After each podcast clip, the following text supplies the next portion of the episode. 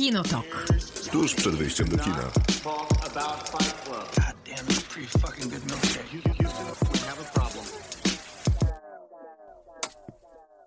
Krzysztof Majewski, Miłosława Bożek. Maciej Stasierski. to jest Kinotok, ostatni w tym roku i przez to jest mi trochę przykro. Nie jest mi znowu jakoś bardzo przykro, bo w zasadzie kończy się rok, zaraz zaczynam następny i znowu będziemy razem. I może to będzie lepszy rok. To na pewno. 2021. To na pewno będzie lepszy rok, bo Gorszy po prostu nie może być. Tak, nie da się być gorszym niż 2020. To jest taki najgorszy uczeń, któremu no już się nie da pomóc. Znaczy każdemu należy pomagać. Zwłaszcza jak sobie słabo radzi, ale pożegnamy się z 2020 rokiem. Pożegnaliśmy się już w zeszłym tygodniu, podsumowując rok dziesiątkami naszymi ulubionymi filmowymi i serialowymi. Dzisiaj stwierdziliśmy, że to trochę mało jak na 2020 rok, bo trudno coś wygrzebać dobrego. Nam się trochę udało, ale poprosiliśmy o pomoc cały tabun ludzi, mm, zupełnie jak na Wigilii. Troje gospodarzy, pięcioro gości i z nimi rozmawiamy o filmach i serialach, a specjaliści to w swoich dziedzinach absolutnie najlepsi. Kinotok. Film. Rozpoczynamy nasze filmowo-serialowe podsumowanie roku. Dzisiaj ze mną są Dawid Muszyński, redaktor naczelny na ekranie.pl i Michał Hernes, tu Wrocław, ale też przy, prywatnie mój przyjaciel z bloga Watching Closely. Dzień dobry panowie. Dzień dobry. Dzień dobry. No i panowie, to był e, ciężki rok dla kina na pewno, bo pandemia nawiedziła cały świat i jak dzisiaj sprawdzałem, to nie wiem czy nie wiem czy 6 miesięcy w ogóle kina były otwarte w tych 12 i mm, chciałbym usłyszeć wasze impresje na temat tego, jak to rzeczywiście, jak, jak ta pandemia wpłynęła na, na odbiór filmów, jak bardzo zmieniliście zwyczaje swoje filmowe. No i jaki to był w ogóle rok dla filmów też? No, Dla mnie był to rok e, tragiczny, ponieważ żeby portal mógł dalej funkcjonować, to musieliśmy, że tak powiem, grzebać po śmietnikach filmowych i wyławiać, co tam znajdziemy, więc obejrzałem chyba wszystkie cztery filmy, jakie Mel Gibson nakręcił w tym roku. Sprawdziłem też, e, jakie wspaniałe filmy e, robił, robi teraz Bruce Willis, więc moja psychika została mocno przeorana. Na szczęście, na szczęście w tym roku było kilka perełek, dla których warto było nie tylko odpalić komputer, ale także pójść do kina, jak były otwarte, więc nie jest tragicznie, ale no niestety ten rok na długo zostanie w mojej pamięci i to wcale nie jest jakiś e, takich pozytywnych względów. Michał? Tak jest, a ten rok jeszcze się nie skończył. Jest jeden z najdziwniejszych w historii. Chyba dla mnie przyczynił się do tego, że miałem w końcu więcej czasu na oglądanie seriali. Nadrobiłem te zaległości i mogłem się przyjrzeć też nowościom, ale wciąż i tak jestem dopiero na początku serialowej drogi, więc jest jeszcze sporo seriali przede mną, ale chciałbym jak najszybciej powrócić do kin. Ostatnie lata to był też to był taki złoty okres e, w polskiej kinematografii. Polskie kino rzeczywiście się rozwijało, rozwijało, rozwijało. I nagle teraz mm, nie tylko mm, polskie filmy przestały się niestety rozwijać, bo mieliśmy tych premier, jak, ostat, jak, jak sam naliczyłem, naprawdę na krzyż kilka dosłownie. Kina się zamykają, więc dla Polski jako mm, miejsca tworzenia i odbioru kinematografii to też był chyba najbardziej ciężki, najbardziej dziwny rok ostatnich lat.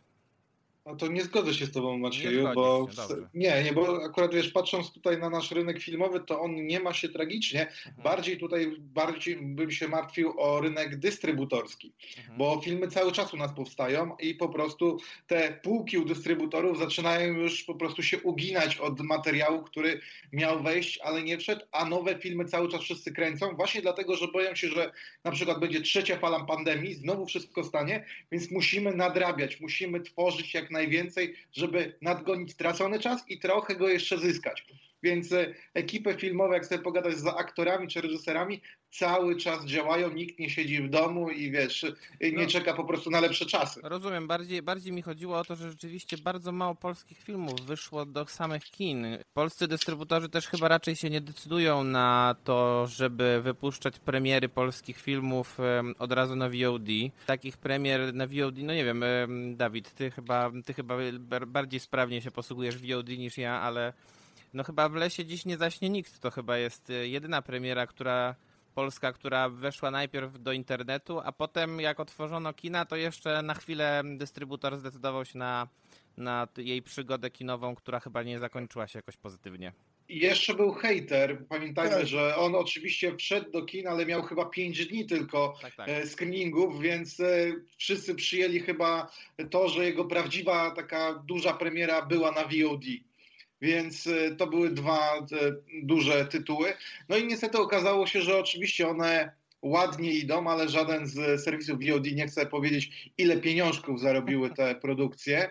E, Więc nic dziwnego, że dystrybutor na przykład, jeśli chodzi o listy do M4, postanowił, że wprowadzi je w listopadzie 2021, a nie właśnie do któregoś z serwisów streamingowych, bo to po prostu jest nieopłacalne niestety cały czas i to nie dlatego, że ludzie nie chcą e, e, oglądać tych filmów, tylko niestety ta sfera piracka jest tak duża, że po prostu no, wszyscy się boją, że, że to wybuchnie i stracą pieniądze, a to są niestety bardzo duże pieniądze. Tak, zgadzam się. Zresztą był chyba problem z filmami e, Magnezja i nowym filmem Małgorzaty Szumowskiej, które po festiwalu Kamery Micz przedostały się do, do sieci, do tych nielegalnych e, źródeł. Z drugiej nie- strony chyba taki hater w VOD był bardzo drogi do obejrzenia i nie wszyscy byli przekonani. E, Zgadzam się też z Dawidem, że te filmy powstają. 8 grudnia zakończyły się zdjęcia do filmu Inni Ludzie Aleksandry Terpińskiej. We Wrocławiu w grudniu niemiecka ekipa kręciła serial The Palace, więc też dali, dali radę mimo tych problemów. A jeżeli chodzi o sukcesy polskich filmów, to 25 lat niewinności jednak z, udało się odnieść dość spory sukces frekwencyjny. Pętla zdaje się też Patryka Wegi i to dobrze rokowało, ale film jak najdalej stąd do Malewskiego, do Malewskiego e, miał, miał beznadziejne wyniki, może też b- wynikające z bardzo małej promocji tego filmu. Znaczy, znaczy nie bardzo małej, tylko zerowej. Zerowej. Tutaj, mo, mo, moim zdaniem e, nigdzie nie było. No, ja rozumiem, że wszyscy bardziej tutaj ze strony dystrybutora byli przekonani, że to, że y, Domalewski dostał nagrodę w Gdyni, to media tak same z siebie rozdmuchają ten film, że ludzie pójdą do kin. No ale niestety, umówmy się, taka droga pantoflowa nie działa w kulturze bez jakichkolwiek nakładów finansowych. Ludzie muszą zobaczyć ten film, nie wiem, na billboardach, gdzieś na serwisach. Jeśli ustawiamy się tylko, że a, porobią wywiady, napiszą dobre recenzje, ludzie pójdą. Nie, tak to nie działa już tak, dlatego że mamy tak dużą konkurencję innych filmów czy seriali, które biją się o nasz wolny czas, że no samą pocztą pantoflową to może jak on kiedyś właśnie trafi na jeden z serwisów streamingowych i nie będzie dodatkowo płatny, to może wtedy ludzie obejrzą, ale do kin na pewno nie pójdą. Dobrze, że, Dokładnie. Jeszcze, dobrze, ja, że jeszcze tylko doda, ja jeszcze tylko dodam odnośnie Piotra Domalewskiego, bo mam do niego żal, że nie mogłem się doprosić o autoryzację wywiadu o tym filmie, że bardzo długo czekałem na tą autoryzację. Ja rozumiem, że jest zajęty, ale powinno mu zależeć na tym, żeby takie teksty się ukazywały. Dobra, Dawid wspomniał o serialach, więc za chwilę przejdziemy do naszego takiego krótkiego podsumowania serialowego tego roku. Kinotok. Serial. Podsumowaliśmy ogólnie rok, a teraz z e, Dawidem Muszyńskim z Na Ekranie i Michałem Hernesem z Tu Wrocław oraz z Watching Closely opowiemy o tym, jakie były najlepsze seriale tego roku. Panowie, Michał wspominał, że ten czas dał mu możliwość obejrzenia większej ilości seriali niż dotychczas oglądał. Dawid, z tego co wiem, ogląda tych seriali od początku zawsze dużo. To jakie były te, powiedzmy, dwie, trzy najbardziej interesujące pozycje serialowe w tym roku? Powiem Ci, że to jest trudne pytanie, bo tak, ja sobie podzieliłem to na kilka kategorii, jeśli mogę tak na szybko. Bardzo no to proszę, na z szybko. takich, e, takich seriali, które wróciły i dalej trzymały poziom, to jest na przykład Nowy Papież, Mhm. który zmienił nazwę, ale to jest kontynuacja Młodego Papieża, prawda? Więc e, tutaj Szapoba cały czas trzymają poziom. Do tego The Boys, no genialny. A z nowych seriali, które weszły, to mnie w pamięci na długo został spisek przeciwko Ameryce, Wielka, w obronie syna i genialny, genialny, jeszcze raz powtórzę, genialny dokument Ostatni taniec o, o ostatnim roku tych Chicago Bulls, jakich my znamy i w, tutaj w latach młodzieńczych oglądaliśmy po północy w telewizji polskiej.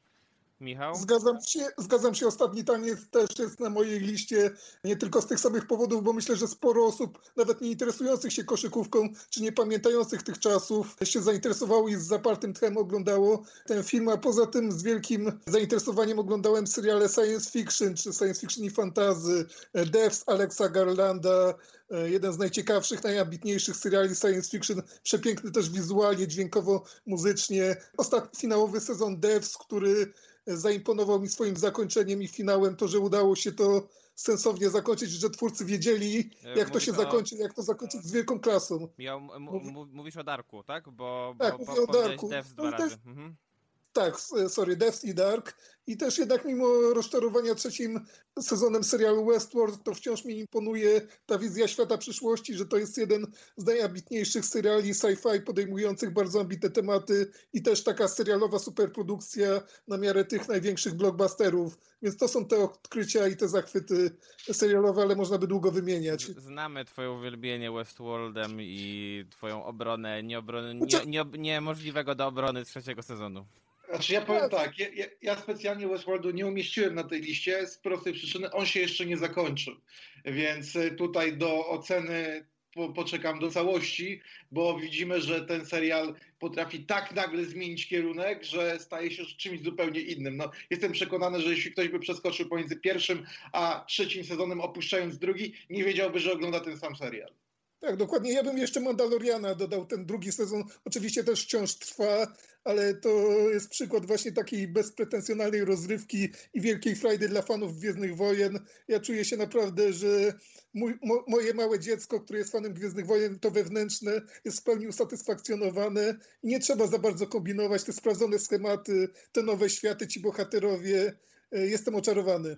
Czyli Michał obudził sobie po prostu Baby Jodę, no. A nie, Tak, Michał, fajnie. Michał, Michał akurat ma obudzonego Baby Jodę od skąd go znam, więc to jakby Tak, nic, czekałem nic na tego Baby- nowego.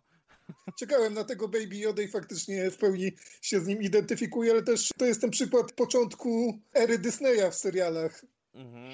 Znaczy mówię, no ja wolałem się skupić na serialach, które zadebiutowały bardziej w tym roku i są jakąś nowością, a nie kontynuacją tego, co, co mnie zachwyciło za- załóżmy rok temu czy dwa lata temu, bo to trochę, mówię, takie dla mnie bez sensu, więc y, stąd takie odbierze, tak y, inna, że tak powiem, e, lista niż u Michała widzę. Ja bym dorzucił jeszcze do tego z tych nowości, o których mówisz, krainę Lovecrafta, która mnie z kolei bardzo zachwyciła i rzeczywiście trafiła do mojego serca takiego takiego zwolennika inteligentnego posługiwania się gatunkiem, nie tylko gatunkiem mm, fantazy czy science fiction, ale też gatunkiem horroru czy nowej przygody, jak tutaj w jednym z odcinków tego, tego wyśmienitego serialu.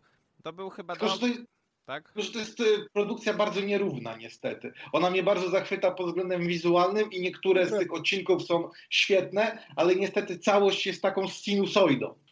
No tutaj w tym zakresie się nie zgodzimy. Zobaczymy za chwilę, czy się zgodzimy co do mm, podsumowania filmowego, więc przygotujcie sobie teraz swoje, swoje propozycje filmowe. Tak jak powiedzieliśmy wcześniej, filmy w tym roku były w odwrocie ze względu na to, że kina były pozamykane. Otworzyły się trochę bardziej, otworzyli się trochę bardziej dystrybutorzy na platformy streamingowe, bo nie było trochę wyjścia. I e, dlatego na przykład moja lista najlepszych filmów roku to jest taka mieszanka filmów, które e, wychodziły w tych okresach, kiedy akurat kina były otwarte i filmów, które wychodziły tylko i wyłącznie na platformach streamingowych. No to teraz zacznijmy może od Michała. Może on, e, może on ma jakiś inny pomysł na podsumowanie filmowe roku. Znaczy, jeżeli o mnie chodzi, to numerem jeden jest Lovers Rock e, Stevena McQueena, chociaż nie wiem, czy to można nazwać, no to jest element antologii filmowej, która się ukazała na łamach HBO, ale niesamowity film, taki jakby połączenie, optymistyczne spojrzenie na optymistyczna wariacja na temat Climax, w takim katarzis, niesamowicie wyreżyserowana i opowiedziana historia, w której czuć te rytuały, ten rytm, tą muzykę, to jest przepiękne. Z podobnych względów zachwyciła mnie Emma, Emma, film, który jest połączeniem telenoweli z taką bardzo ciekawy, ciekawie psychologiczną opowieścią. Też niesamowita wizualnie, z niesamowitymi aktorami, jestem oczarowany. No i myślę, że jednak e, Nędznicy, ten francuski film, który pewnie powstał w kontrze do Wielkiego Gniewu tw- twórców i który pod wieloma względami okazał się bardzo aktualny, czy nawet bardzo proroczy. Ta historia mnie bardzo poruszyła i też wywołała wielką wściekłość. Dawidzie. No to ja mam dwa filmy, które wszyscy pewnie e, mentalnie mają zakodowane na 2000, znaczy 2019, ale to jest u nas 2020. To jest e, Jojo Rabbit i 1917. 1917 to za e, strefę wizualną, nie samą opowieść, ale sposób, w jaki ten film został nakręcony. To mnie zawsze powala. Ja mogę to po prostu oglądać wielokrotnie, wyłapując te smaczki, jak to zostało nagrane. Jojo Rabbit to ja jestem fanem Waikikiego po prostu, więc jego poczucie humoru kupuję. Do tego Mank, najnowszy film mm, Finchera, który trafił na streaming. No, wielkie, wspaniałe kino, świetna opowieść. Oraz e, z takich produkcji, które trafiły tylko i wyłącznie na streaming i to w dość e, wąskim gronie, to jest e, Zła Edukacja.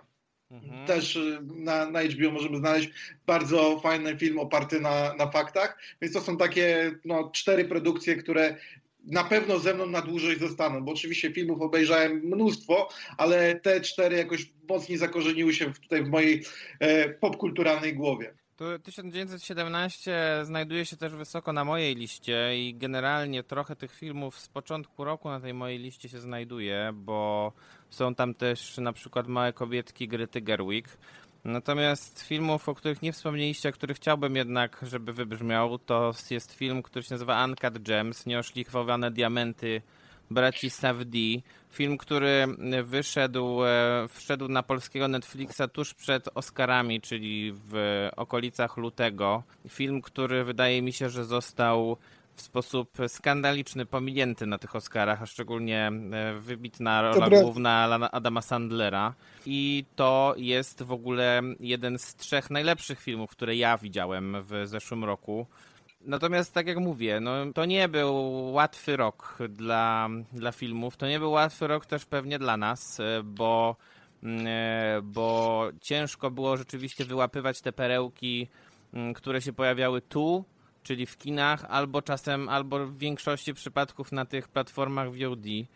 To tak na koniec poprosiłbym Was jakieś życzenia filmowe na rok przyszły. Czego Wy byście sobie życzyli, czego byście życzyli też innym widzom, którzy mam nadzieję, że już od przyszłego roku będą mogli normalnie do kin chodzić. To ja życzę sobie, naszym słuchaczom, Tobie Macieju i Tobie Michale, żeby więcej premier, które zostały ogłoszone na 2021 nie zmieniały już swoich dat. Premier i żebyśmy mogli je na tym dużym ekranie zobaczyć, w szczególności Bonda i Dune, bo to są dwie produkcje, które ja nie wyobrażam sobie, żebym oglądał nawet na, nie wiem, 55-calowym telewizorze I, i, Ma, I Matrix 4 bym jeszcze do tego dołożył, mając nadzieję, że kina, więc życzę kinom, żeby przetrwały te trudne czasy, ewentualnie żeby znalazły się pieniądze czy fundusze na to, żeby też powstały nowe e, kina, jeżeli jedne opadną, bo e, wierzę, że kino nie znosi próżni że życie nie znosi próżni, więc nawet jeżeli pewne kina upadną, to że mimo wszystko branża filmowa, kinowa przetrwa, no bo jednak zbyt dużo pieniędzy w to zainwestowano i wciąż się inwestuje, więc mimo wszystko podchodzę do tego z takim umiarkowanym optymizmem.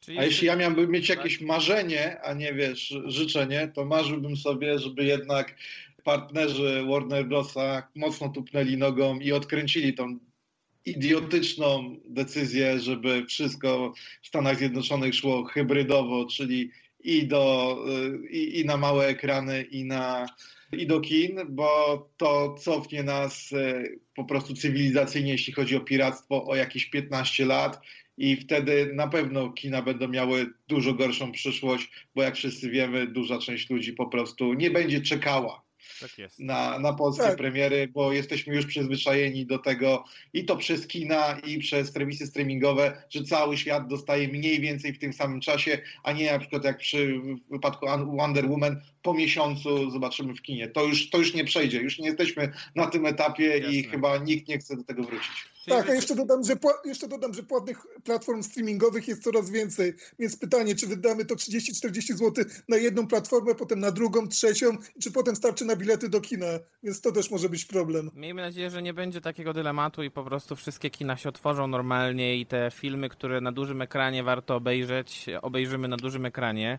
Dziękuję bardzo panom. Dawid Muszyński, redaktor naczelny na ekranie.pl, Michał Hernes, dziennikarz tu Wrocław i mój współtowarzysz y, blogowego życia na Watching Closely. Jeszcze raz panom dziękuję.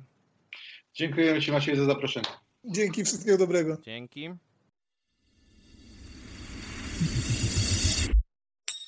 Kinotok. Tuż przed wyjściem do kina.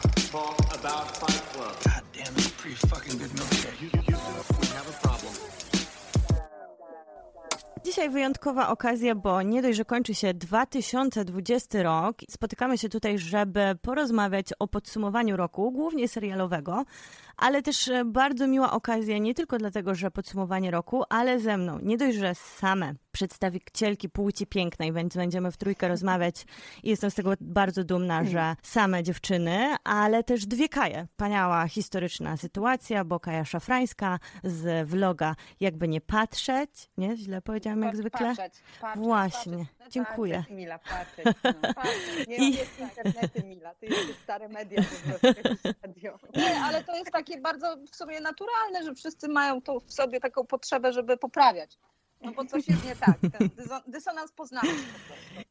I przy okazji Kaja Klimek, Kajutex to recenzentka, wykładowczyni, krytyczka. W sumie Kaja chyba mogłabyś się podpisać pod większością branżowych opcji, jeżeli chodzi No, o twój wkład w kino i Jakby serial. Tak jest, ale tak y, też umiem, umiem w internety może ciutkę lepiej niż ty, bo Kajutex to jest jakiś taki mój przyczółek internetowy. To się wszystko zgadza. Wszystko Super, się zgadza. Kaję Szafrańską, cieszę się. Bo I wzajemnie, tak, dokładnie. A to ja myślę, że to jest jakiś taki po prostu, jak się dwie kaje spotykają, to się po prostu tworzą czarne dziury w kosmosie. Dlatego. No to może ten rok się dzięki temu szybciej skończy. Właśnie. No, mam nadzieję, Nie wiem, coś się nowego wydarzy. Właśnie. E, W związku z tym super. Chociaż słuchajcie, rok ciężki za nami, bo pandemia, bo bardzo trudne warunki branżowe, jeżeli chodzi o filmy, też jeżeli chodzi o seriale. No ale tak naprawdę, jakie są Wasze wrażenia, zwłaszcza serialowe, z perspektywy 2020? Jak mm, się ten rok udał serialowo, może też filmowo, jeżeli chciałybyście dorzucić? I z jednej strony ta pandemia, która utrudniła niektóre produkcje, ale z drugiej strony zaprosiła też dużo widzów przed ekrany, jak widać po słupkach subskrypcji różnych platform.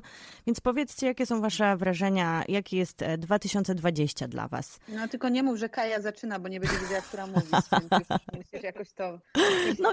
Kaja, wywołałaś się sama do głosu, to słuchaj, Ja zaczynaj.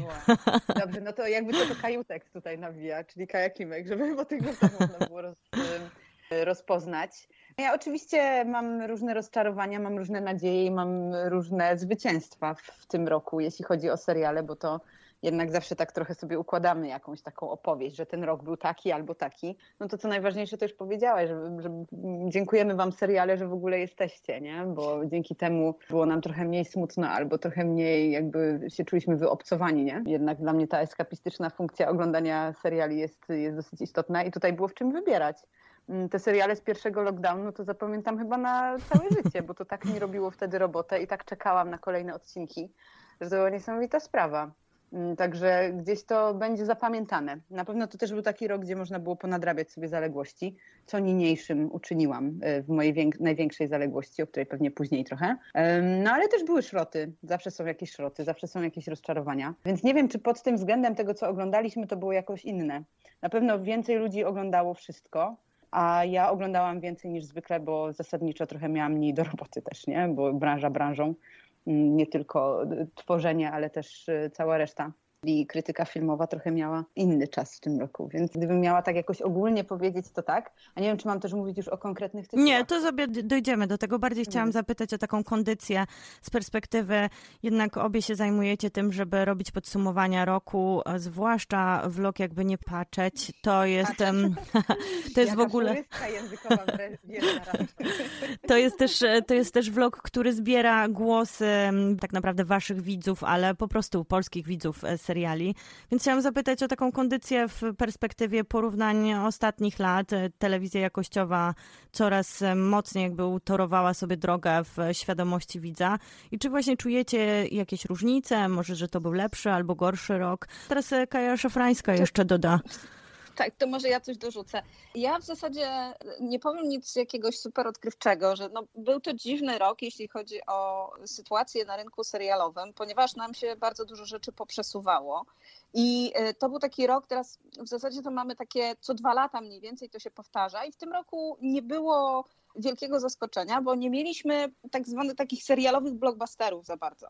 Mieliśmy spokojniejszy rok, jeśli chodzi o duże premiery, czyli tam nie było jakiegoś Wiedźmina, nie było Gry o Tron, która się już zdążyła skończyć, nie było Stranger, Stranger Things, które też zostało przesunięte w czasie właśnie przez pandemię bo prawdopodobnie teraz zimą byśmy właśnie wyczekiwali na te takie mega duże tytuły. Natomiast przez to, że się zrobił taki chaos na rynku, to mam wrażenie, że mieliśmy e, możliwość zobaczenia większej ilości e, mniej głośnych, niszowych i ambitniejszych produkcji. I dlatego, jak sobie rozmawiam z różnymi ludźmi, e, i też słyszałam, że właśnie Kaja przed chwilą powiedziała o tym, że miała okazję obejrzeć dużo fantastycznych produkcji, szczególnie z tego pierwszego lockdownu, je pamięta, to e, ja sobie myślę, że ten rok był zaskakująco, jak na okoliczności, które zaistniały, korzystny dla mhm. serialu jako gatunku. Mhm chodzi mi bardziej o poziom, a nie o y, fejmy, takie duże tytuły, które się gdzieś tam przebijały, bo jedni oglądali oczywiście przede wszystkim Netflixa i tak zrobię taką, taki mały spoiler, jeśli w ogóle będziemy rozmawiać później na temat tego, co się ludziom podobało. Ja właśnie siedzę nad podsumowaniem roku, właśnie nad,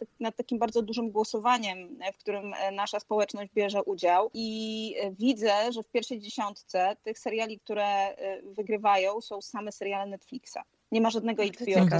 Wow. To jest przerażające. Znaczy, jestem. Ja też.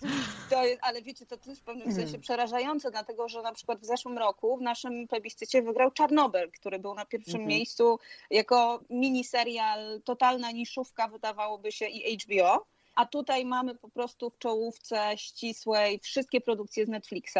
Dopiero w drugiej e, dziesiątce mamy te produkcje, które poleciały w HBO Go, przy czym ja gdybym miała stawiać znak równości między produkcjami Netflixa a HBO Go z tego roku, no to myślę, że jednak nie postawiła, dlatego że uważam, no, że HBO miało dużo lepsze mhm. To jest fakt. No. To jest zaskakujące, że jednak... Ciekawa jestem, z czego to wynika. No tak e, biorąc to intuicyjnie i jakoś tak e, ad hoc, to sobie myślę, że jednak skoro kryzys, skoro problemy z pracą, to może tylko jedna platforma. Dokładnie, ma, e, prawdopodobnie. A nie subskrypcje tak. na wielu platformach, więc tutaj pod względem subskrypcji pewnie wygrywa jednak Netflix e, też ilości osób, które z niego korzystają, no jakby inne, ale mniej się jednak chyba ludzi łapie na jedno i na drugie, nie? Bo Netflix to też taka trochę nowa telewizja, ona się przeniosła do, na platformę, więc ona proponuje też dużo takich przerywników.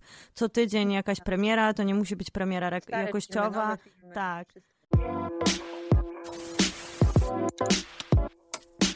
Kinotok. Serial.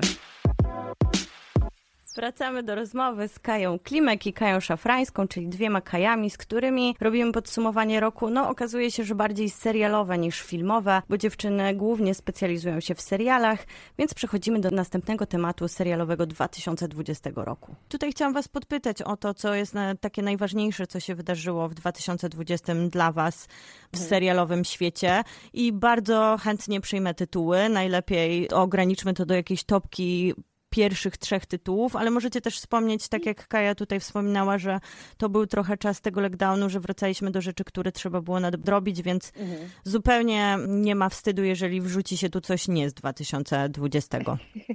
No to ja zacznę, y, czyli Kajutek. Zaczynam od sukcesji bo to jest właśnie Och. to nadrabianie zaległości moje. I, no i jak się nadrabia w 2020 roku sukcesję dwa sezony, e, to później e, nie powiem, że jest długo, długo nic i później cała reszta, bo bynajmniej, ale jednak sukcesja jest tym serialem z cyklu nadrobiłam tośmo i owo, bo jeszcze tego było całe, całe mnóstwo, ale ten serial jednak, e, no rozumiem te wszystkie zachwyty, rozumiem analizy ostatniego odcinka drugiego sezonu i rozumiem, że mam czekać teraz bardzo intensywnie. To dosyć niedawno to oglądałam, więc też mam tak na świeżo. No jest to absolutny sztos, także jeśli ktoś jest w tym teamie, co ja, że nie widział przez długi czas, to zachęcam. E, Więc to na pewno to. E, Nie wiem, czy, czy teraz może Kaja coś?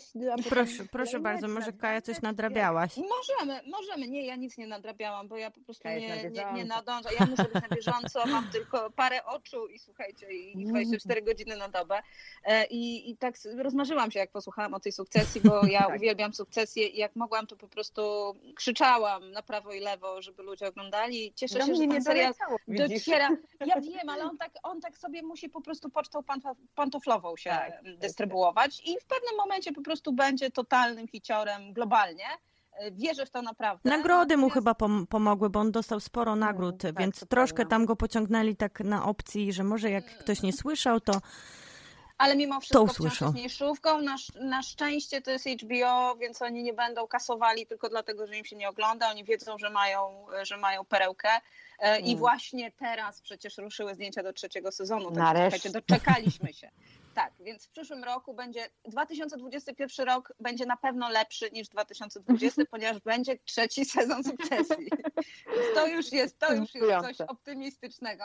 E, A jeśli ja mam coś dorzucić, no to ja tak się zastanawiam, który najpierw, ale chyba powiem o We Are Who We Are, czyli tacy właśnie jesteśmy. Luki Guadagnino, e, taka mała produkcja, taka piękna produkcja, absolutnie, e, też totalnie niszowa. Seria, w też tym zupełnie roku- niegłośna i niereklamowana i tak No przechodząca właśnie. po cichutku z boku. Kto ma wiedzieć, ten wie, nie? Tak, Bardzo tak, ja- to też niszowe. Ale mimo wszystko, mimo wszystko, ja w ogóle nie wiem, jak ten serial zaklasyfikować, no bo właściwie on jest takim jednym wielkim filmem. No to jest, Mm. e, to jest taka zupełnie niespieszna opowieść, którą się raczej doświadcza niż, niż się ją ogląda, tak jak klasyczny serial. Ale w tym roku mieliśmy kilka takich właśnie seriali, które były kompletnie jakby poza ramami gatunków. Mieliśmy e, I May Destroy You. Mhm. e, Tak, choćby, to jest moja topka roku. To jest mój serial roku, zdecydowanie. To jest też To mój jest- serial roku. No to, no to wspaniale, cieszę się, że jako pierwsza rzuciłam ten temat, ale teraz możecie się dołączyć do tych zachwytów. Ja tak, właśnie i- chciałam tylko dorzucić, że podpisuję się pod tym, co Kaja mówisz, bo wspaniałe jest to, że duże nazwiska lub mniejsze reżyserów przychodzą na mniejszy ekran i oni robią trochę takie kino autorskie w serialu i przecież tym jest na przykład Sorrentino z jego dwoma papieżami, trochę zapomnianymi, że to jeszcze styczeń był w To sumie też ten rok. 2020. Właśnie.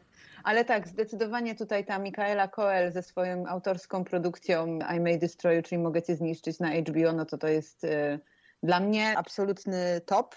I to nie tylko ze względu na walory, nie wiem, aktualności, tematykę, też y, opowieść o, o jednak o młodej kobiecie w wielkim mieście, niestandardowy sposób opowiadania i tak dalej. Tu możemy się rozwodzić na tym seriale, myślę, że dosyć długo, ale też on na takim metapoziomie jest dla mnie super istotny, bo jednak potrzebujemy takich opowieści, które wnoszą, wnoszą z sobą taką moc, że też przepracowywanie pewnych trudnych tematów w ramach narracji może dla nas mieć dobroczynny skutek i dobroczynny wpływ na nas jako ludzi. I to jest dla mnie o tym historia. I to jest taka historia, której my też nie tylko, że się to fajnie ogląda i to jest ważne, ale my tego potrzebujemy. E, Więc mam taki trochę ekumeniczną zadumę nad tym serialem, że to jest trochę jednak coś więcej niż po prostu kilkutygodniowa rozrywka, czy tam nawet e, taka właśnie zaangażowana społecznie na, na kilku poziomach, tylko to jest coś więcej przez to, jak to jest opowiedziane i jak ten finał wybrzmiewa. Więc to jest coś takiego, e, co jednak rozsadza koncept serialowy na tym poziomie od środka, nie? że zostawia cię z takim poczuciem, że coś więcej się wydarzyło niż to, że obejrzałeś serial. Przynajmniej ja tak miałam. Także to jest e, wydarzenie roku serialowe dla mnie zdecydowanie.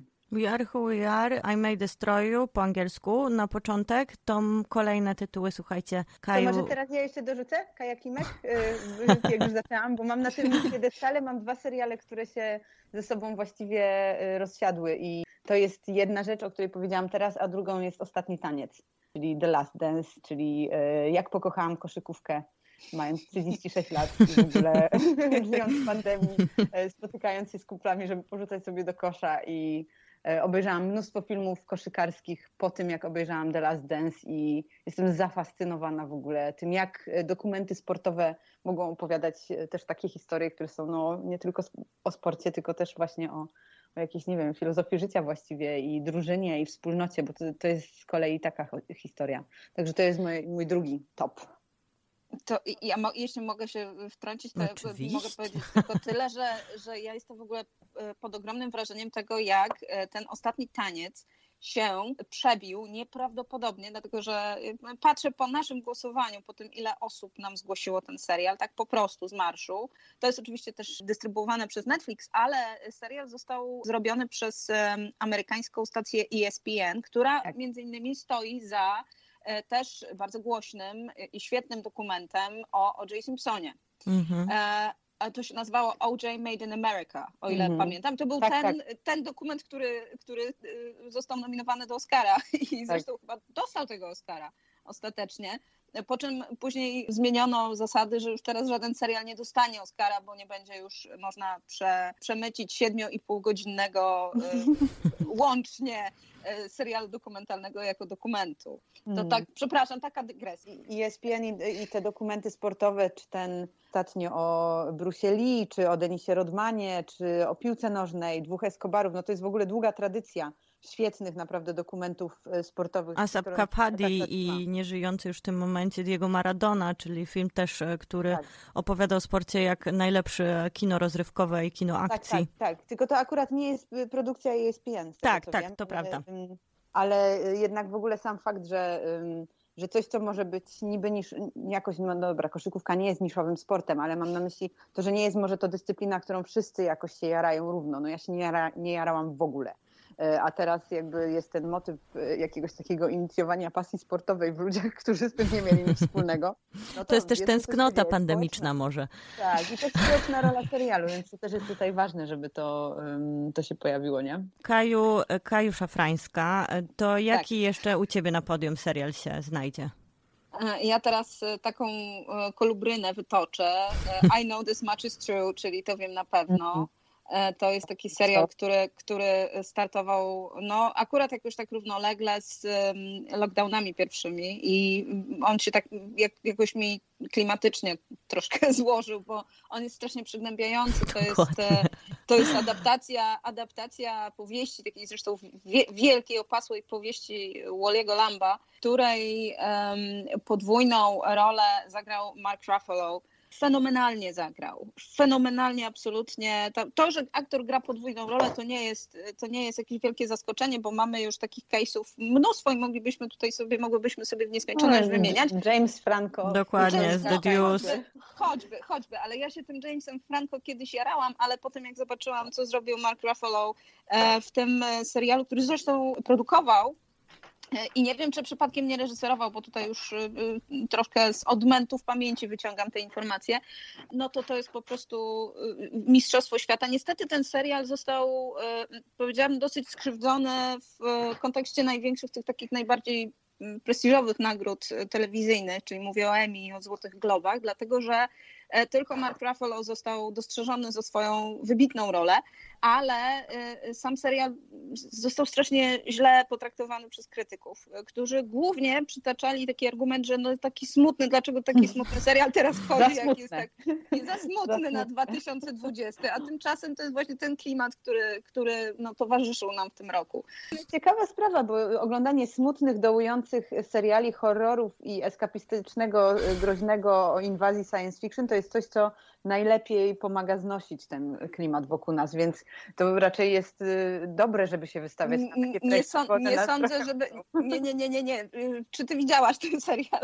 E, Wiesz co, kilka odcinków, bo dla mnie on jest y, spod znaku za smutny, ale to jest kwestia mojej wrażliwości. Ja po prostu nie mogę patrzeć, jak Mark Ruffalo jest smutny. Ja nie wiedziałam, że on potrafi być inny niż smutny. Ja się po prostu zawsze płakać, no. Ale bardzo się cieszę, bardzo się cieszę, Kaju, że umieszczasz ten serial, bo właśnie tak jak mówisz, on został pominięty w ogóle w Polsce zupełnie prawie niedyskutowany, ale też e, za granicą pominięty, a to jest e, no, świetny serial, chociaż e, no, tutaj trzeba podpisać, że to nie jest serial dla każdego, bo nie każdy jest w stanie unieść e, tą, tą piętrzącą się po prostu co 10 minut narastającą, coraz gorszą narrację dla bohatera.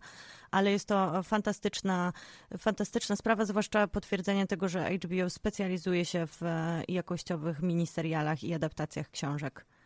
No chyba, że trafi na No, e, właśnie. E, czyli najgorszy serial. Dokładnie. To, to jednak od nowa to tutaj niby się Och. wpisuję w to, co powiedziałeś, ale to jest okrop, okropieństwo e, i strata czasu. Proszę tego nie oglądać. Ale są Lepiej bardzo oglądać- ładne płaszcze. Są No, bardzo ładne piękne płaszcze, tak, ale szkoda, wiesz co? Szkoda czasu i atłasu. no to jest w ogóle świetne, słuchajcie, zakończenie, ale to świetne cztery tytuły za nami, a może na koniec, y, skoro już wspomniałyśmy o Undoing, to może właśnie takie największe fejle, największe porażki 2020 roku. Och, ojej. No to poza, poza tym Undoing, y, czyli od nowa, o- na którym już się y, strasznie znęcałam. W ogóle to jest jeden z najgorszych finałów w historii telewizji. Budowanie To są lata 90. zamku na lodzie, w ogóle jakieś zamki na piasku, nie wiadomo co to w ogóle jest. To miał być thriller, to miało być wciągające, a no dobra, jakby poza, poza właśnie tymi atłasowymi płaszczami, to jednak niewiele się tam dla mnie wydarzyło, plus jakby taka, taki rodzaj pokazywania przemocy wobec kobiet, to już jest naprawdę coś, z czym moglibyśmy e, trochę sobie dać spokój, bo to było strasznie estetyzowane wszystko. Więc to mnie bardzo zirytowało, ale kolejny taki serial, który po prostu męczyłam się jakbym, nie wiem, jakby to były jakieś istne tortury, to był serial The Eddie. Czyli Daniel Chazelle, e, Joanna Kulig i knajpa w Paryżu, dużo jazzu, który w ogóle... Pijany operator. E, Pijany operator. I Ja biegający w kółko bohater, cały czas biegnący Tak, gdzieś i załatwiający sprawy. Ja jestem tą jego córką, która nudzi się na lekcjach. To jestem ja po prostu, e, jeśli chodzi o ten serial. Kompletny dla mnie nie wypał. I e, przyznam szczerze, że nie byłam nawet w stanie obejrzeć tego do końca dla zasady, więc gdzieś po, po czterech czy pięciu odcinkach po prostu zaprzestałam marnowania swojej życiowej energii, bo to też był pierwszy lockdown. I wtedy mi było naprawdę szkoda tego, że, e, że nie wiem, są dni, kiedy wstaję rano i mam energię, no to jak ją sobie odebrać, może obejrzę odcinek The Eddie. No nie, to, to zdecydowanie nie ja. Także to, to są te dwa seriale, które mnie najbardziej jednak nie smaczyły. A u ciebie, Kaju? rozczarowały. To ja bo ja się, ja się jak najbardziej zgadzam z The Undoing. e, Zgadzam się również z The Eddie. Chociaż już zapomniałam, jakoś wyparło. No tak. Nic dziwnego. Ale, ale jeszcze takim e, moim faworytem, że antyfaworytem tego roku to jest e, serial Away z Hilary Swank. A, w ten o kosmosie. Ten o kosmosie. Jest to matka pracująca kosmosie. Jest to po prostu, jest to tak źle zrobione, jest to tak źle napisane. Jest to w ogóle ym, taka bardzo duża ambicja przyświecała twórcom, żeby zrobić operę mydlaną e, właśnie w kosmosie, takie w formie tak, tak, takiego, nie wiem co to miało być, czy to taka jakaś space opera miała być, trudno powiedzieć, ale e, absolutnie się tego nie dało oglądać. Było to nielogiczne, było to też, no, powiedziałabym, dosyć seksistowskie, dlatego że ta główna Mhm. bohaterka jest tak bardzo mocno wtłoczona w wszelkiego rodzaju stereotypy, a jednocześnie jest, występuje w roli takiej no, bardzo mocno niestereotypowej, ponieważ ona jest em, astronautką, która wyrusza w kosmos. jest w kosmosie, nie? I zarządza, zarządza, słuchajcie, całym swoim życiem. Tam pyta męża, czy już pranie wstawił, czy, czy, czy, czy wodę sobie ugotował. Jest to absolutnie nie do obejrzenia. Niestety zostało przedłużone na drugi sezon, z No. tego co słyszałam. Netflix, Netflix, co ty No, robisz to czasami, prawda. Nie? I też e, wi- widzowie, bo na przykład Undoing chyba nie jest tak naprawdę tak oceniany źle przez widownię, jak perspektywę oglądają krytyków. Zmieniłyście dziewczyny te tytuły, które warto unikać z perspektywy powtarzania sobie robienia powtórki z 2020 roku. Wymieniłyście te tytuły, które na pewno, o których na pewno warto pamiętać i sprawdzić, zwłaszcza te troszkę pominięte. No i teraz chciałam wam zapy- zapytać was tak na koniec, kończy się 2020, jak same stwierdziłyście, niezły rok dla seriali i jak myślicie, co niesie d- 2021? Z jednej strony przez obsówki pandemiczne, bo były dogrywki, niektóre seriale się przeniosły. Z drugiej strony pewnie myślę, że mm, wszystkie te platformy będą robić jakieś podsumowania, patrzeć na to, jak ludzie rezonowali. Myślicie, że ten taki, jak Kaja sama stwierdziła, szafrańska, bardziej intymny rok e, dla seriali będzie, miał, będzie jakoś rzutował na ten przyszły rok? Mm. No, algorytmicznie pewnie będzie jakoś, nie? No bo to przecież jest y, na uwięzi algorytmów wszystko. Co się oglądało, to będzie oglądane, bo jednak te treści są często wymierzone w ten sposób, nie? Mhm. Że to, co, co było oglądalne, to dostajemy coś y, podobnego albo pomieszanego i tak dalej, i tak dalej. No, ja już powiedziałam właściwie, na co najbardziej czekam, na sukcesję, zdecydowanie, ale to nie jest jedyna rzecz, bo to, co się wydarzyło w specjalnym odcinku serialu Euforia, Mhm. który jest jedną absolutnie z najlepszych najlepszych rzeczy w ogóle, jakie widziałam w tym roku, już tam nie, nie biorąc pod uwagę, czy to serial, czy nie serial. E, I to jak dużo nadziei to wnosi nie tylko właśnie w takim tym, co, czego się możemy spodziewać, e, jeśli chodzi o dalsze losy Ru i Jules, ale też e, jak dużo nadziei ten sam odcinek daje sam w sobie jako pewna opowieść, no to to jest coś, na co ja najbardziej czekam zdecydowanie w kontekście seriali.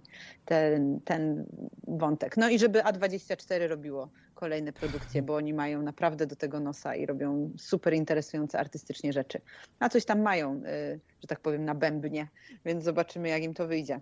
To Kaj- teraz ja Kaj, tak. coś dodać, tak. E, I ja, ja przede wszystkim tak, mam nadzieję, że 20, 2021 nie będzie 2020 rokiem, to tak ogólnie mam nadzieję, natomiast wiem po prostu, że będzie się działo naprawdę dużo, dużo, dużo więcej niż e, to, co działo się teraz, choćby dlatego, że e, część z tych produkcji, które no, jakoś tam no, przede wszystkim zostały przesunięte w czasie, jednak powstało i choćby ta sukcesja, choćby ta euforia, która też będzie będzie kon- kontynuowana właśnie w 2021, ale też takie mm, produkcje, które są no, no, no duże, ale jednak mimo wszystko ja czerpię dużo radości z oglądania ich, jak Stranger Things, które powróci, które będzie e, w 2021 roku, plus jeszcze na pewno mnóstwo mniejszych e, tytułów, które nas, e, mam nadzieję, pozytywnie zaskoczą.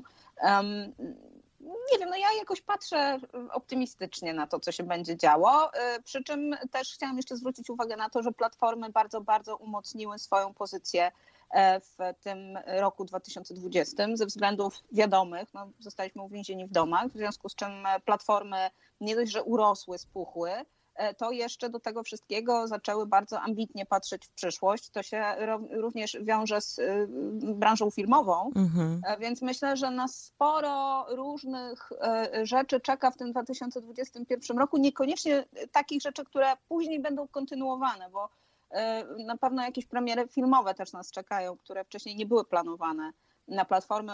Odbędą się e, w tym przyszłym roku e, właśnie online. A potem to się oczywiście może zmienić, bo już może świat, nie wiem, wróci do normy.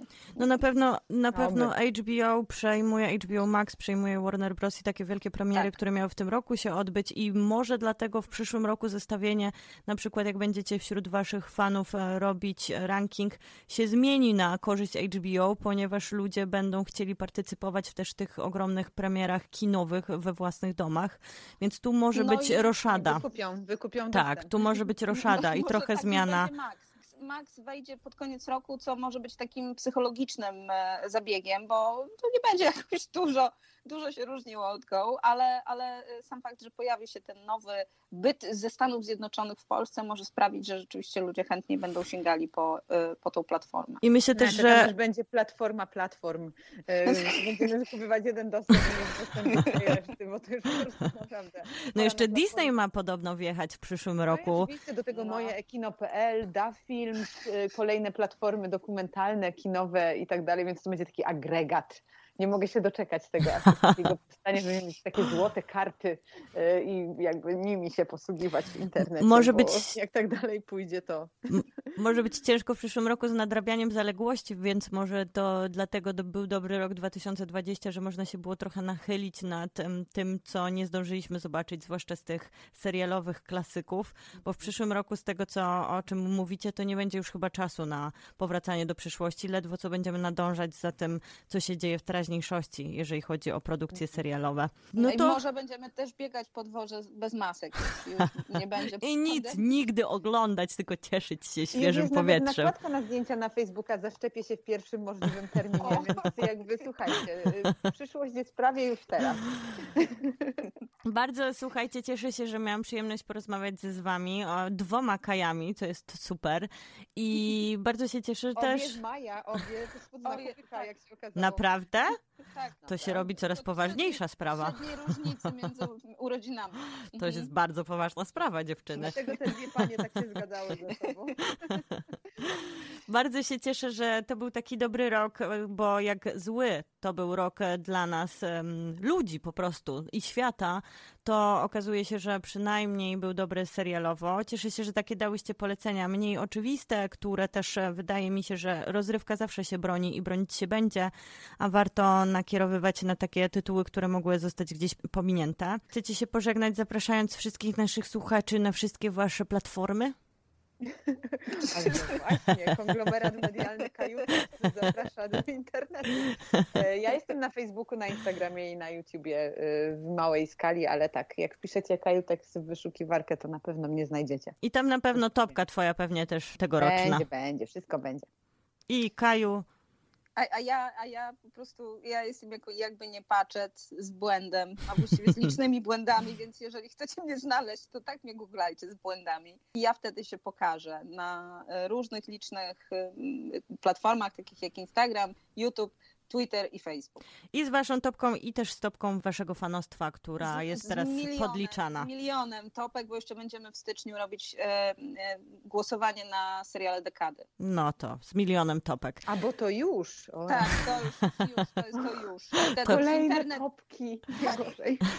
Gorzej. internet wybuchnie.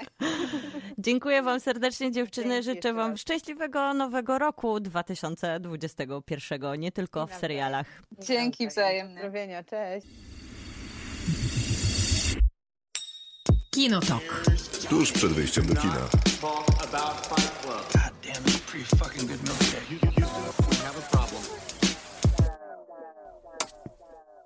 Radosław Pisula z Full Frontal Pisula i z podcastu Napisy Końcowe. Dzień dobry, cześć, hej. Hej, hej, witam wszystkich. 2020 rok to naprawdę jeden z najwspanialszych mm, lat, y, jeżeli chodzi o filmy i seriale, tylko że niestety nie. Jak ci się wydaje, 2020 rok to był ostatni rok, y, kiedy oglądamy najlepsze filmy w kinach, czy jeszcze do kin wrócimy? O kurczę, to, to był bardzo kłopotliwy rok i no, w życiu bym się nie spodziewał, że tak to filmowanie w tym roku będzie wyglądało, nie? Bo byłem nastawiony na to, że multum festiwali, multum premier, przecież y, czy to świat Marvela, nowy Nolan, wszystko miało być pięknie, ładnie w kinach. No a skończyło się na tym, że ostatni film, jaki widziałem w tym roku, to After 2 i Jak zostać gwiazdą. Dużo mówi Współczuję. o stanie. No to mniej więcej taki jest ten kina, jak te twoje ostatnie seanse. Mm, Ale wydaje ci się, że to, co dzieje się w ostatnich tygodniach, czyli deklaracje HBO Max i Warner Brothers, deklaracje e, Disneya z wszystkimi studiami, które do Disneya należą i bardzo ambitnymi planami na najbliższe lata, to jest coś, co zmieni zupełnie ten model chodzenie do kina, oglądanie w streamie, że kina naprawdę nie będą miały widzów, nawet jeżeli będą mogły działać na zupełnie normalnych zasadach, które znamy z wcześniejszych lat? Wiesz, e, te przemiany i tak by w końcu nadeszły, nie? Bo Mhm. to już były duże tarcia na linii tego streamingu i kina, nie? I tam ta współpraca musiała no, działać na zupełnie innych zasadach, zacząć działać przynajmniej, nie? Ale no, powinno być to zrobione dużo naturalniej, a tutaj z, z czas, jaki teraz mamy, pandemia, wymusiły działania na niektórych studiach, no ale Warner Bros. w tym wypadku no, już zdecydowanie poszło zbyt ostro w te, w te kombinacje, nie? bo to już jest kombinowanie na maksa, żeby coś wyciągnąć z tych filmów, żeby być przed, przed wszystkimi, nie? Bo Warner Bros. ma świadomość, że każde studio będzie musiało zmienić swoje podejście, że każde duże studio praktycznie ma teraz swój streaming, musi tam kombinować, żeby złapać tych widzów, którzy spędzają ten czas cały czas e, no, przed, przed telewizorami, nie? że to jest teraz główny punkt odbioru kultury. E, I oni chcieli ruszyć w to ostro i mają takie plany, tylko dla mnie to jest pomysł e, zupełnie nieprzemyślany. Zresztą widać to po reakcjach e, wszystkich osób związanych z kinem, szczególnie na przykład e, gildii reżyserów, do których się zaraz dołączy pewnie gildia scenarzystów, gildia aktorów, no a to już będzie wielka siła, która będzie przeciwko Warner Bros. Zresztą dzisiaj e, Denis Villeneuve napisał naprawdę świetny esej, e, nie pamiętam chyba dla, nie pamiętam do którego, do Hollywood Reporter albo do któregoś tego dużego serwisu, e, gdzie się właśnie wypowiadał, że no, te zmiany powinny być, że streaming jest ważny, ale nie w taki sposób, nie? nie żeby dostawali wszyscy wokół tym, że Warner Bros. próbuje wyjść przed szereg. Ale nie jest trochę tak, że HBO Max razem z Warner Brothers y, stara się wejść w realną konkurencję z Netflixem, który no w tym momencie tych subskrybentów ma najwięcej, jakby siłę streamingową wrażenie ma największą, a z drugiej strony mamy e, Disney Plus, który ma no najbardziej chodliwe marki na świecie, więc y, tak kombinuje HBO Max, że no jeżeli nie damy czegoś naprawdę mocnego, no to, to po prostu przegramy tą wojnę na streaming. No tak, tylko wiesz, oni to jednak e, robią w taki sposób, że próbują poświęcić w międzyczasie no, tych twórców, którzy są, są do nich przyczepieni, bo to wiadomo, że oni chcą mieć ten, ten, tą, te rzeczy na tym swoim streamingu, które przyciągną widzów. Nie? I to wiadomo, te wielkie premiery kinowe to na pewno robią szum i to jest e, wielkie wydarzenie. Tylko tutaj wszyscy wokół dostają. Nie? To nie jest zupełnie ten system Netflixa, gdzie oni sobie tam spokojnie zbierają ten katalog. Są filmy robione prosto pod Netflixa, nie? na zupełnie innych zasadach, na też innych budżetach. Inaczej wygląda reklama. No a tu mieliśmy, jednak mamy zbiór filmów typowo kinowych, nie? Zrobionych właśnie pod kina z e, nastawieniem na to przeżycie no, takie czysto, czysto, czysto kinowe doświadczenie. To zresztą Villeneuve o tym dzisiaj pisał, że no, to są filmy, które nie będą w taki sposób działać na tych streamingach i jeśli będziemy je dzielić właśnie, że najpierw na streaming, dopiero później do kina, jak te wszystkie rzeczy, które w tym roku na przykład Netflix wrzucał, nie? Te Old Guard, Tyler Rake, no to jest zupełnie, zupełnie inne podejście do, do przygotowywania filmu, nie? I no te filmy idą trochę na stracenie. Ten cała, cała grupa wielkich premier, nie? A do tego jeszcze od Netflixa Power, który będzie bardzo dobrze udowadniał to, jakie jest podejście Netflixa do filmów oryginalnych, które mają być mm, filmami akcji rozrywkowymi.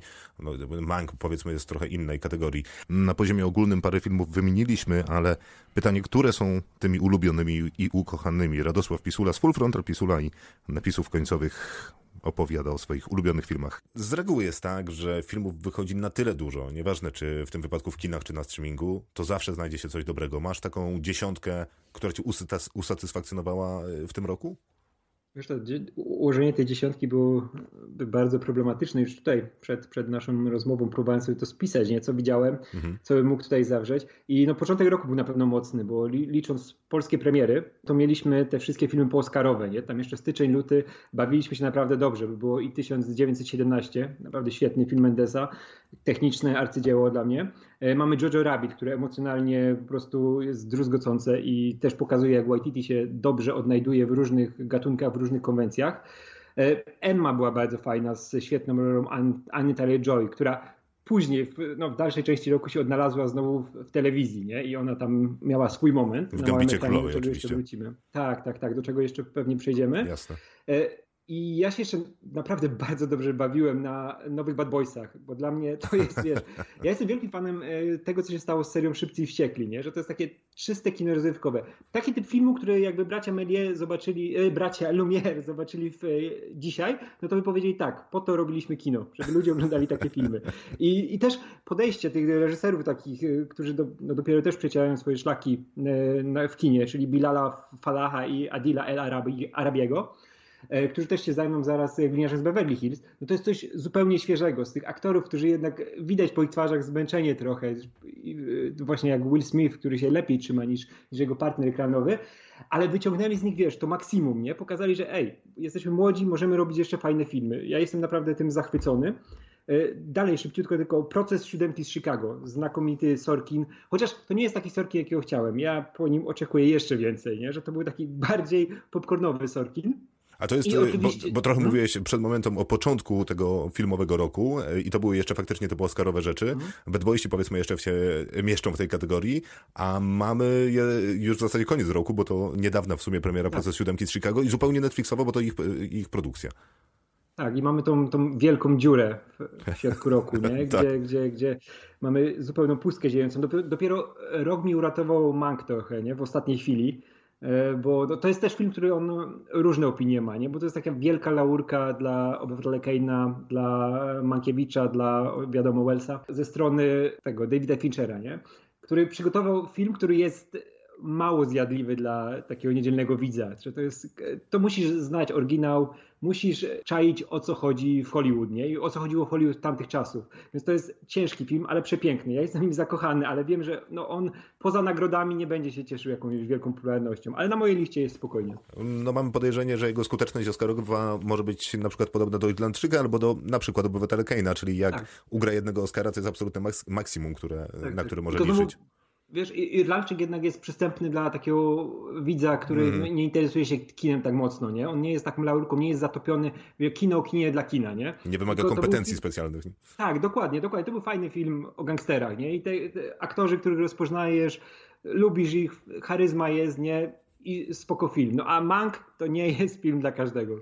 No tak, zwłaszcza y, kiedy trzeba się, bo on działa dopiero wtedy, kiedy rozumiesz, kim są te postaci z Hollywoodu lat 30., 40., a no, to wymaga pewnej wiedzy i przygotowania. No ale zakładając, że jak ktoś się przygotuje, to być może z tego filmu jeszcze coś dostanie. Z takich filmowych odkryć 2020 roku, coś, co sprawiło ci przyjemność, y, początek roku Oscarowy opowiadałeś, może Małe Kobietki Grety Gerwig. Bardzo mi się podobały. Wiesz co, to nie, nie jest moja ulubiona Gerwig, ale jest bardzo sprawna, nie? Mi się bardzo podoba, że to właśnie wejście w takie kino bardziej uniwersalne dla wszystkich, nie? Że to jest jednak fajna wizja, fajna jej wersja przetworzona przez jej też estetykę, przez jej emocjonalność, no oryginału, nie? Tej Alcott który, który fajnie działa na tych nowych zasadach, że to wygląda jak współczesna obyczajówka, nie? O dziewczynach, które żyły kiedyś tam, ale możesz je spokojnie dopasować do czasów współczesnych, nie? No też ten film bardzo ratuje, znaczy nie ratuje, bo tutaj nie ma czego ratować, bo to jest po prostu dobry film, ale bardzo pomaga mu y, no, całe to nagromadzenie talentów aktorskich, nie? Bo to zgrupowanie tych aktorek jest po prostu niesamowite. No tak, Emma Watson, Florence Pugh, y, Saoirse Ronan, a do tego wszystkiego jeszcze Timothée Chalamet, który, hmm, z którym bywa różnie, ale tutaj akurat sobie radzi bardzo dobrze. Ja wiesz to ja tylko dodam, że czekam tak. zawsze, czekam już od dawna na tą rolę Timothy'ego Chalamet, który w końcu, wiesz, ogoli łeb na łyso i zagra w jakimś takim, wiesz, porządnym, twardym, wiesz, twardą postać, nie? A nie tylko tego, no Timothy'ego Chalamet, który zawsze jest podobny do no, siebie. No właśnie, to jest jakieś przekleństwo Hollywoodu, y, które czasami obsadza bardzo podobne role i trudno się z tego wyłamać, no ale chociażby nieoszlifowane diamenty będą takim przykładem tego, jak można obsadzić aktora zupełnie inaczej niż to jego aktorskie amplua i zrobić z tego wielki sukces, bo wydaje mi się, że nieoszlifowane diamenty będą jednym z ciekawszych filmów 2020 roku. Jeżeli coś mamy zapamiętać, to no na pewno o, nieoszlifowane tak, diamenty. Nie, nieoszlifowane diamenty to jest 2020 u nas premiera? Tak. A, to zobacz, to u mnie jest pierwsze miejsce. O, o nie, bracia Sadley są fantastyczni. Kocham w tym filmie wszystko, te tempo, on jest tak nieznośny ten film, a przy tym tak nie możesz, wiesz, się opędzić od niego po seansie i cały czas gdzieś tam siedzi w głowie, no i rola Sandlera jest kapitalna. Ja w internecie już od, od właśnie od, od czasu premiery bronię wszędzie, gdzie się da Sandlera, że on niech sobie te filmy słabe, które, za które dostaje kupę kasy od Netflixa, niech sobie je tam kręci, niech za to ma pieniądze, ale jeśli raz na parę lat zrobi tak nieoszlifowane diamenty, to ja mu nie mam nic do zarzucenia. A do tego jeszcze możemy dorzucić może Liwonela z jego niewidzialnym człowiekiem, e, czyli taką propozycję, y, którą widzieliśmy już w kinie tysiąc razy, ale udało mi się opowiedzieć trochę no, z innej perspektywy, bardzo współczesnej i w sumie ciekawej. Tak, w ogóle Blumhouse bardzo fajnie wchodzi na teren tych e, e, renarracji starych e, filmów grozy, tych mm. głównie związanych z filmami, ze studiem Universal. Bo mamy też przecież w przygotowaniu tego wilkołaka, który też ma być dostosowany do współczesnych czasów, ma filtrować jakieś problemy dzisiejsze, przez tą właśnie otoczkę filmu grozy klasycznego. Tak jak tutaj mieliśmy niewidzialnego człowieka, który opowiada o toksycznym związku, takim e, z najgorszego sortu. Tak jestem ciekaw właśnie jak to dalej pójdzie, bo to można fajne uniwersum zbudować, nie takie zastałe, jak miało być to Dark Universe, nie? które umarło po jednym filmie, po jednej mumii. z Tomem Cruzem zresztą. Tak, tak. To faktycznie zdecydowanie się nie udało, a Blumhouse zdecydowanie jest studiem, na które warto zwracać uwagę, bo oni mają bardzo ciekawy model biznesowy. Dajemy pieniądze, róbcie co chcecie. Co piąty film się uda, jakoś będziemy się utrzymywać. Natomiast, y, no to tyle, jeżeli chodzi o filmy, bo wydaje mi się, że jeżeli 2020 rok był jakimś rokiem, to był rokiem seriali. Wyjątkowo dużo dobrych produkcji, a przy okazji wydaje się, że więcej osób niż zazwyczaj miało czas wyoglądać całe sezony. Kinotok. Serial. Filmy mamy za sobą, czas na rozmowę o serialach. Radosław Pisula z Full Frontal Pisula jest naszym gościem i oczywiście współautor napisów końcowych podcastu, którego warto posłuchać, ale zaraz po tym, jak skończycie słuchać naszego. Było dużo seriali, no to zawsze jest dużo seriali, i, ale też takich, wiesz, różnorodnych, no na których się jednak jeszcze bardziej uwaga skupiała niż w przeszłych latach, nie? gdzie mieliśmy zawsze ten jeden serial, który był tym takim flagowcem, nie? który wszyscy obejrzeli. Był gra, gra o tron przez ostatnie pięć lat. Tak, gra o Tron, ale w zeszłym roku też Czarnobyl, mm. Watchmen. No to były takie filmy, nie, o których się dużo, dużo, dużo rozmawiało i każdy musiał to zobaczyć, nie? Stranger Things, no to są takie rzeczy. A w tym roku, no wydaje mi się, że było więcej takich tytułów, o których, które w poprzednich latach by zupełnie gdzieś tam tylko były jakimś mrugnięciem i by zniknęły z tego krajobrazu serialowego, a tutaj się widzowie dłużej przy nich zatrzymywali. No wydaje mi się, że na przykład Gambit Królowej nie zrobiłby takiego szumu, gdyby go właśnie wrzucić te premiery i, fi, i serialowe, i filmowe, gdzie byśmy mieli tego nadmiar, on by gdzieś tam sobie zginął, no bo to jednak film o szachach specyficzny, no a tutaj stał się jakimś fenomenem w pewnym momencie. A nie masz takiego wrażenia, że kiedyś było tak, że ci, którzy głównie oglądali filmy, to o, co się walczy, czyli powiedzmy młodzież, ta nastoletnia i trochę starsza, Kiedyś e, okupowali e, wypożyczalnie VHS-ów, e, później okupowali kina, a teraz w zasadzie, jeżeli chcesz dotrzeć do nich jakąś franczyzą, powiedzmy, no to musisz docierać do nich serialami, bo to jest ich sposób opowieści, to jest ich sposób narracji. Oni są w internecie, a w internecie są seriale, a nie filmy? Tak, ja to czuję bardzo w ogóle też, czuję tą przepaść trochę międzypokoleniową, nie? Że ja w zupełnie inny sposób chłonę, chłonę te seriale. Ja bardzo dużo wybieram. Ja muszę, mam tylko, wiesz, kilka zawsze seriali, które oglądam. Nie mogę mieć tego takiego nadmiaru, że coś tutaj zacznę, coś sobie tutaj zacznę i później będę je wszystkie naraz kończył. Nie, dla mnie to musi być ten serial, który skończę i wiesz, często ominę dużo tych fenomenów, które gdzieś tam gdzieś przenikają do kultury. A widzę też właśnie po młodszych i z którymi też jak rozmawiam, to oni oglądają tyle rzeczy z tych serialowych, że ja bym zwariował. I oni też na przykład tak często nie wracają do jakichś klasyków, nie, wiesz, nie bawią się te w B-klasowce, których my się nauczyliśmy na przykład przez e, oglądanie VHS-ów, nie? Jasne. Gdzie te, te, te wszystkie filmy, które nam coś z kolegami siadało i, i te wszystkie głupoty oglądało, no to ja teraz też sobie lubię do tego wrócić. Na przykład, nie wiem, przypomniałem sobie z dwa miesiące temu całą serię Karzeł e, tych slasherów, nie? I tak bo, bo też robiliśmy materiał na napisy, nie, ale mówię, o, obejrzałem sobie te filmy i w sumie mówię, kurczę, mogłem w tym samym czasie obejrzeć jakiś serial, nie? Bo to tyle samo czasu mi poszło. I wiem, że młodsi już tak robią, nie? że chłoną te seriale jak gąbki, no a ja jednak dalej nie, nie umiem aż tak dokładnie wiesz, się wtopić w ten świat serialowy, nie? że to już się jakaś inna epoka zaczęła zupełnie. Też mi się tak wydaje, ale nie masz takiego poczucia, że seriale stały się takimi filmami, tak jak są filmy wydarzenia, no, czyli tam, nie wiem, James Bond, Harry Potter, mm. wszystkie Marvele, DC Comics, e, takie duże produkcje, e, które potrafią wywołać to takie globalne zainteresowanie, to zdaje się, że niektórym serialom, powiedzmy z tej telewizji jakościowej, też się udaje to zrobić. No oczywiście Gambit Królowej jest świetnym przykładem, ale nie wiem, takim serialem, o którym się bardzo dużo mówiło, który był trochę inny i bardzo ciekawy, był chociażby Devs Alexa Garlanda. Mhm. Tak, to jest świetny serial. Też pisałem, pisałem w tym roku tekst o Garlandzie dla, dla ekranów, nie? I przypomniałem sobie wszystkie rzeczy Garlanda i to jest tak inteligentny facet i widać właśnie, że w Devs wszystkie te jego fascynacje związane właśnie z technologią, z tym jak ona wpływa na ludzi, jak to jest powiązane z tą całą metafizyką, nie? Czym jest życie, czym jest śmierć, jak to działa w, w świecie cyfrowym i w dzisiejszych czasach, no tutaj to wszystko jest takim jego katalizatorem tych wszystkich jego fascynacji i działa to znakomicie. E, I, i to też jest serial, który, o którym się więcej mówiło niż jakby właśnie wpadł w ten tryb innych, nie? Gdzie mielibyśmy dużo premier, nagle by się te Marvele pojawiły, których w tym mm. roku nie mieliśmy. Mamy no, pierwszy rok, gdzie nie było żadnego filmu kinowego Marvela, nie? I to by wszystko gdzieś ginęło, a tutaj jednak, jednak znalazło swoje miejsce. I też ludzie mają czas nadrabiać te wszystkie rzeczy, nie? Te seriale i właśnie skupiać się bardziej na streamingu. No i streaming wygrał ile się dało w tym roku, nie? Że no, kina już nie powrócą, wiadomo, i filmy kinowe w takim stopniu, jakim e, znaliśmy je wcześniej. O czym byśmy w ogóle nie pomyśleli, nie? Że tak się może kino zmienić. No, to prawda. Wydaje się, że smutna prawda, bo jednak łatwiej jak ten proces jest taki nieco płynniejszy może, może nieco dłuższy i człowiek ma czas się przyzwyczaić do zmieniającego się świata, a tu nagle jakby wyskoczył z drugiego piętra i ląduje już w zupełnie innej rzeczywistości bardzo szybko i zdecydowanie za szybko i można sobie nogi połamać. Słuchaj, to na koniec, gdybym cię zapytał o ulubiony serial i ulubiony film tego roku, to jesteś w stanie wybrać? Wiesz co, ulubiony, zacznę z serialu. Kurczę, cały czas mi siedzi w głowie ten Gambit Królowej. Tak się na tym dobrze bawiłem, bo to jest taki cukierek wizualny. E, Anna Taylor-Joy tam naprawdę tak się dobrze bawi na ekranie i tak go zaklina, że no, byłem zafascynowany, nie? To nie jest jakiś super serial, ma kupę wad, ale nie zwracałem na to zupełnie uwagi, nie? Bo płynąłem z tym. Ja lubię tak się wkręcić całkowicie w jakieś, w jakieś właśnie dzieło popkultury. No i to u mnie wszystko działało. W ogóle to jest ten moment, gdy wiesz, obejrzysz serial, nie czaisz zupełnie o co chodzi w szachach. Nie, ja w szachy ostatni raz grałem lata temu, a tutaj nagle mam ochotę, wiesz, kupić sobie szachy, siąść, bo o, to jest fajne, nie? To, to, to wygląda super. Chyba nie I byłeś jedyny, bo sprzedaż szachów y, ponoć wzrosła jakoś niebotycznie po serialu Gambit Królowej. Tak, szachów, w ogóle tych książek wszystkich e, biograficznych, nie? O, o tych największych e, szachistach też e, idą jak woda. -huh.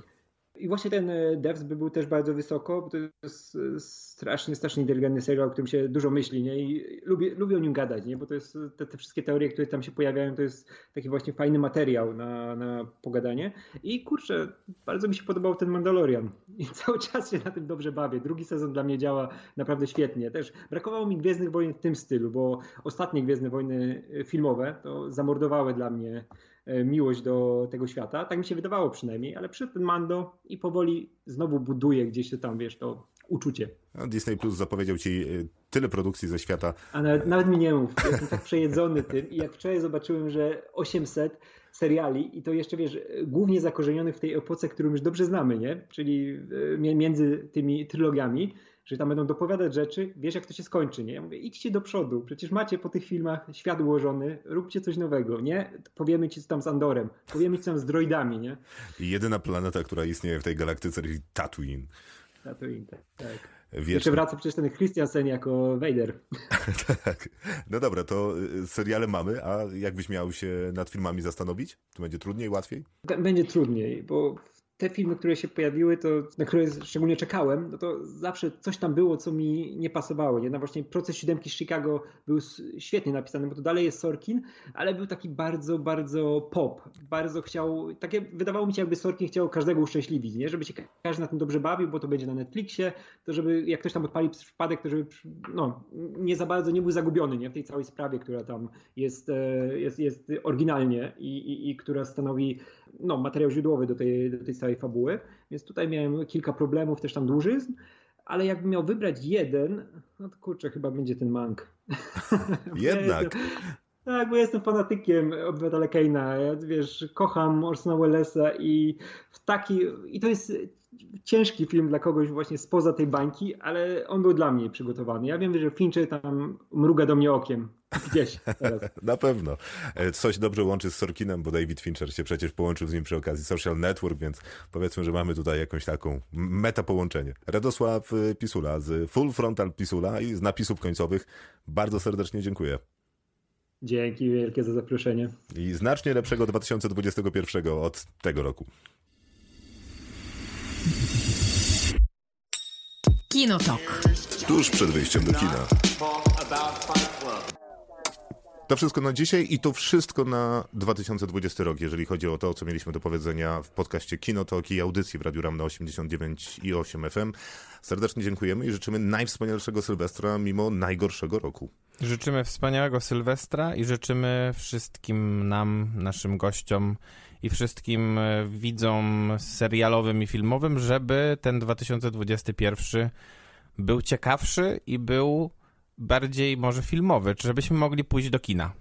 To ja się pod wszystkim podpisuję i może życzę, żeby wszyscy z nami na 2021 zostali i zaprosili jeszcze spore grono znajomych i rodziny do tego, żebyśmy zbudowali imperium kinotoku. I jak zawsze najlepsze życzenia na świecie nawzajem. Krzysztof Majewski. Miłosława Bożek. Maciej Stasierski. Do usłyszenia.